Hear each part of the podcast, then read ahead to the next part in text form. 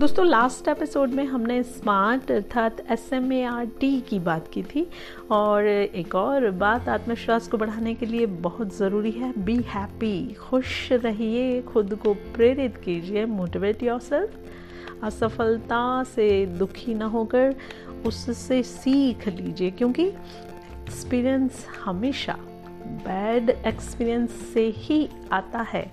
तो खुश रहें और एक बात हमेशा आसान काम पहले कर लीजिए और मुश्किल काम बाद में, क्योंकि अब जब आप पहले आसान कार्य अच्छे से कर लेते हैं तो दबाव कम हो जाता है और कॉन्फिडेंस का लेवल बढ़ जाता है, जिससे मुश्किल कार्य भी आसान बन जाता है।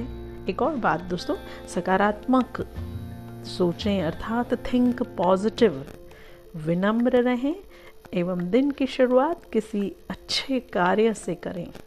यानी starting the day with a positive attitude तो बने रहिए, मिलते हैं एक और अच्छे से एपिसोड में। Bye Tata take care